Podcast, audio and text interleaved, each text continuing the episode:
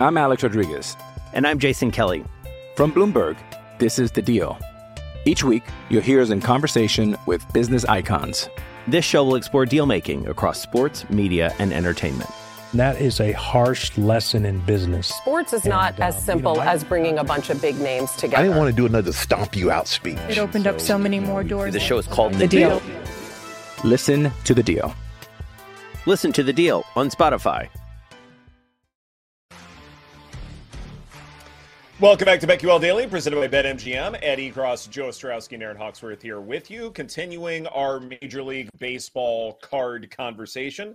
And Joe brought up a really interesting point as far as the Astros and the Cardinals. What do you do about the two teams that are returning from London? Because the Cards, they're facing Framber Valdez, who's obviously the ace for the Astros, and the Cardinals, you know, they're only slight dogs here at even money on the money line. Uh, interesting article coming out from MLB.com basically outlining just how good Valdez has been this season. He is fourth in whip, tied for ninth in strikeouts, eighth in strikeout to walk ratio, fourth in fifth, and tied for fifth in win probability added. And a lot of that is just his velocity going up on sinkers and two seamers. Uh, but also, the article details uh, his cutter becoming an elite weapon, uh, what he's done with two strikes. That's been much more effective this season than last year. So, there are a lot of things uh, that point to Valdez uh, being a true legitimate ace for the Astros. The problem is, you look at Woba X Woba difference, and he is due for massive regression. And it's kind of like the Madden curse. When MLB.com extols your virtues, then you know to fade them because they're going to fall back down to reality at some point. So you combine all of those factors, and you can understand why the Astros are only slight favorites here. And so to me, it all comes down to how you think the Cardinals will do uh, when it comes to coming back from London. And to me, if there is any empirical research out there, it suggests that the Cardinals and the Cubs should be just fine. That jet lag is not going to be nearly as big of an issue as some are going to claim it is today. And so, because of that, I look at, say, the the Cardinals run line, and I, you know, see on BetMGM uh, minus one sixty five at plus one and a half for the run line. I think there's value there, Erin. Yeah, I mean, maybe there's something to be said about just being, you know, happy to be back in the US and you're feeling a mm-hmm. little refreshed after that trip. I also think that you look at the Cardinals and their their upcoming schedule isn't that bad. They've just been like a tough team to figure out in terms of consistency because they can get hot, then they get cold. I keep waiting for them to turn things around, then they do, then they fall off a cliff again. So it's just I'm not really sure what to make of this Cardinals team overall, just big picture in terms of like, are they going to be buyers or sellers at the trade deadline as well? I kind of lean sellers because they're starting to fall so far behind in the division, Joe. Yeah, yeah, I'm I'm sick of waiting on them, but you know this specific matchup is not a uh, a big picture uh, one, and yeah, I I get it. I agree with everything that Ed had to say. Uh, is there going to be any lingering effects with the travel? I I don't know. We're just guessing. They they flew back right away, which makes perfect sense. It's a long flight, but I I would think that would have impacted them on Monday. But the Cubs and Cardinals were off on Monday, so they're returning uh, to play tonight. That that's a good amount of time. It's also baseball versus football, which is quite different. There's a lot more preparation going into one game for football and schematic stuff, and you don't see as much of that in baseball. Sure, you're going to study some stuff with the opposing starting pitcher if you're a hitter, and about the the other team's lineup, which I'm sure they did on the flight back. Uh, so it's a different situation there. Do you have dead legs? Does it really matter?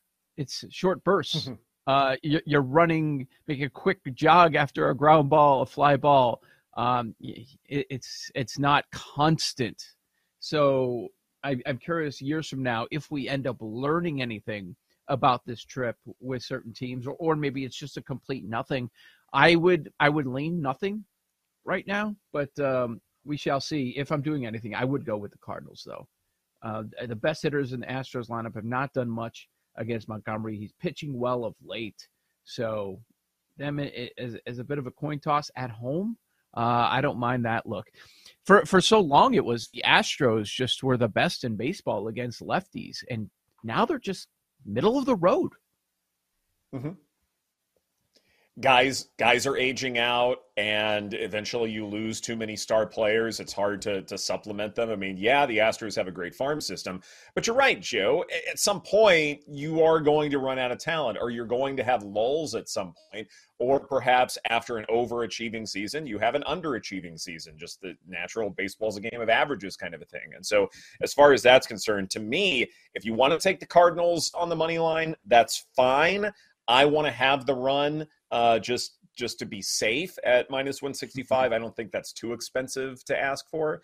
And, and, in that regard, I go, I'm fine. I think the Astros, uh, you know, as, as scary as Framber Valdez might be, I do think the Cardinals can keep this close and perhaps even win it outright. Also, want to talk about uh, the Rays and the Diamondbacks. Zach Gallen on the bump for Arizona. He is a minus 130 favorite. The team is a minus 130 favorite on the money line, but when you have the Rays as dogs, even though they are on the road, don't you get a little tempted, Joe, to back uh-huh. Tampa Bay in that spot? Hundred percent. That was my first thought, and, and, you don't have to push me to back Taj Bradley either. Like, I just right. with, with this strikeout rate, I'm always willing to do that at plus money against Arizona. Yeah, that that is a a Tampa Bay or nothing uh, play to me. Uh, I got I got one more interesting look. Mm-hmm. He's on the LOL list. He lost last time out. In fact, he's given up ten hits his last each of his last two starts. You want to keep fading Sandy, or is the market right? Because no. actually, he's a slight underdog at Boston. Gosh, I don't think this is the spot to fade Sandy today. I was looking at this one when I was looking at Fangraphs with Sandy and Whitlock, and I just don't. I have been loving to fade Sandy, but at some point you got to know when to stop. And I think today is the day. If you've been fading him, you're down nearly five units this season, so I wouldn't be mad at it. Mm-hmm. I just don't think I can do it today. I agree with you completely, Erin. I think the market has caught up. And even though the Red Sox hitting is mighty dangerous, at mm-hmm. some point the market catches up to you and i feel like that's exactly what happened here i mean it's not like alcantara is washed or anything like that no. it's just that he was overextended last year and he, he's off to a rocky start but the market has caught up to this he is a dog legitimately for a reason and so either the lines are sharp and you should stay away or find more creative ways to bet this game or you know, maybe it is time to back Sandy just to say, okay, we're backing him for one game. We're not backing him for the rest of the season and saying, all right, we're taking him off of the LOL list.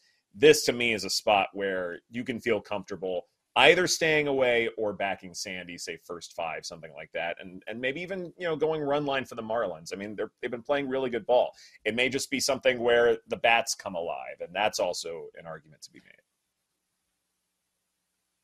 Yeah, that's what I was I think thinking. You're right. Marley's Marley's Marlins money line plus the Marleys plus one ten. The Marley Matlins. Hoping that hoping that the bats are alive for Miami. Marley and me. I'm thinking Bob Bob Marley. I don't know where Bob that Marley's. came from. Smoke some. Uh, yeah, yeah, you're right. As a slight slight dog, like no, now's not the time for that to right. fade. What uh, what else? Uh, you know, the Mets are playing some terrible baseball. That's not a mm. new story. Uh, they've dropped, lost five of their last six, but playing some. I'm tempted to take them today. Talk me out of it. Uh, the Brewers can't hit left-handed pitching. 29th weighted runs created plus. Uh, Teheran has uh, some bad history against the Mets in 69 at bats. 426 on base, 12 strikeouts, 12 walks. So uh, I and the Mets are minus 140 though. That that's the part that trips me up. Like I would have to do first five, maybe half run, something like that. As bad as the Mets are playing, I don't know how you can lay lay 140. My God, if they've been bad this month. Ooh. I know. Mm-hmm. I was thinking about it. Like I should just date a Mets fan because that dude is probably so loyal. after everything.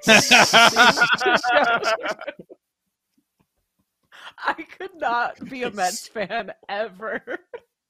But I will say, I was listening to this Buck Showalter uh, soundbite, and like last year, he was getting so much credit, you know, for the Mets and how they were doing. They were finally seeing some success, and then it's like they just whew, crumbled lately. And he was being asked, "Who gets the blame? How do you distribute the blame here?" And he was saying how like people are just so mean nowadays, and I'm like, okay so like you're not going to point the finger at any one thing like no one's accountable for this i just thought it was interesting he was like yeah just sitting in the dugout you hear some really mean things and like, You're in New? York. Well, Look. yeah Right. like um okay And it's not like he's not used to New York. I mean, he Oh. knows that market very, very well. And he's still saying people say me. Very odd. Does Buck Showalter survive the rest of the season? It's Kaley Cuoco for Priceline. Ready to go to your happy place for a happy price? Well, why didn't you say so? Just download the Priceline app right now and save up to 60% on hotels. So, whether it's Cousin Kevin's Kazoo concert in Kansas City, go Kevin, or Becky's Bachelorette Bash in Bermuda, you never have to miss a trip ever again. So, download the Priceline app today. Your savings are waiting. Go to your happy place for a happy price. Go to your happy price, Priceline. I'm Alex Rodriguez. And I'm Jason Kelly. From Bloomberg, this is The Deal. Each week, you'll hear us in conversation with business icons. This show will explore deal making across sports, media, and entertainment. That is a harsh lesson in business. Sports is not And, uh, as you simple know, I- as bringing a bunch of big names together. I didn't want to do another stomp you out speech. It opened up so many more doors. The show is called The Deal. Listen to The Deal. Listen to the deal on Spotify. Draft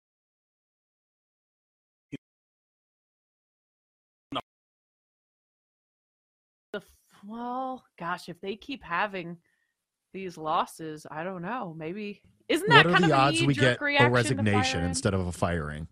Like, what if he steps away voluntarily, quote unquote? Yeah, right. Oh. Uh, poss- with that owner, poss- very possible. Yeah, I could see him like we've got to do something. I, I'm throwing all this money. Maybe s change of culture, some sort of change is going to spark something with this squad. So I I can certainly see it. Makes sense to me. Uh, speaking of bad teams, I want to back San Diego at Pittsburgh. You've got Darvish on the bump. Now they're minus 190 on uh, the money line. I'm looking at run line where it's a it's like minus 115 at Pittsburgh. So Padres road team, you get that uh, at bat locked in in the in the ninth inning. The Pirates offense continues to be dreadful, guys. Last week, um, weighted runs created plus is 25. Last couple weeks, 46. Dead last in baseball both weeks. Uh, they, and, and then I get to back Darvish, which is which isn't the worst thing in the world going up against Hill.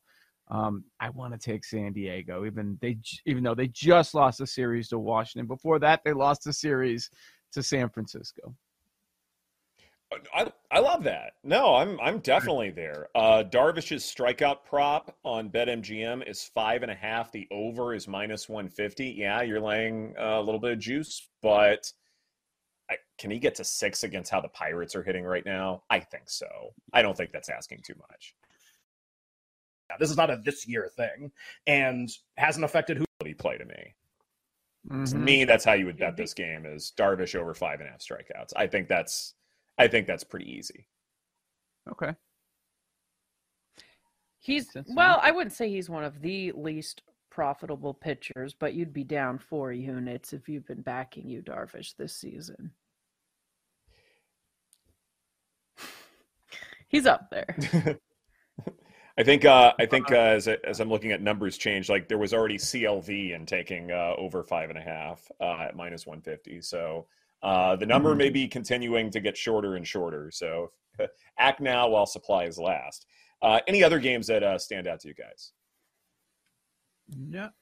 Well, the Reds are always going to be a conversation piece now, right? Like they're, in that stratosphere.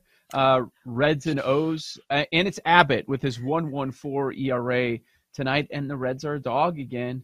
Uh, plus 120. O's took care of them last night. I believe the final score was 10 to 3. But at, at this point, when Abbott's on the bump and uh, the, the way the Reds have been hitting overall, I'm always going to consider them at plus 120. How'd that work out yesterday? That was bad. I mean, how many very shots is Ed going to take at me? Like, okay, now now it's open season. Okay, that's good. That's fine. Oh, Oh, wait, wait, wait. Okay, yes, I've taken shots at you because of your Like you know, seven today. skin and and your age we and go. things Keep like going. that. But. Okay, but good. this this was not a shot because you did not initiate the backing of the Reds yesterday. But I did it in the end, so that's on me. You did. You yes, I don't- yes, we're all we are responsible for our actions, but you did not initiate this. And so technically So I this take is a not shot at you, Erin. you. I. It's fine. And Paul. I'm used to it. Pew pew. I. What do you guys think about the Reds? Are we getting a good? What What were they to win the uh, division before? Right now, I'm seeing plus four twenty five. Is that the best? Uh, they've been hanging around that number over the last week. I mean, when you say Gosh, I kind of want to do far? it. because it was and fifty to one a few weeks ago. Oh gosh, to win the division?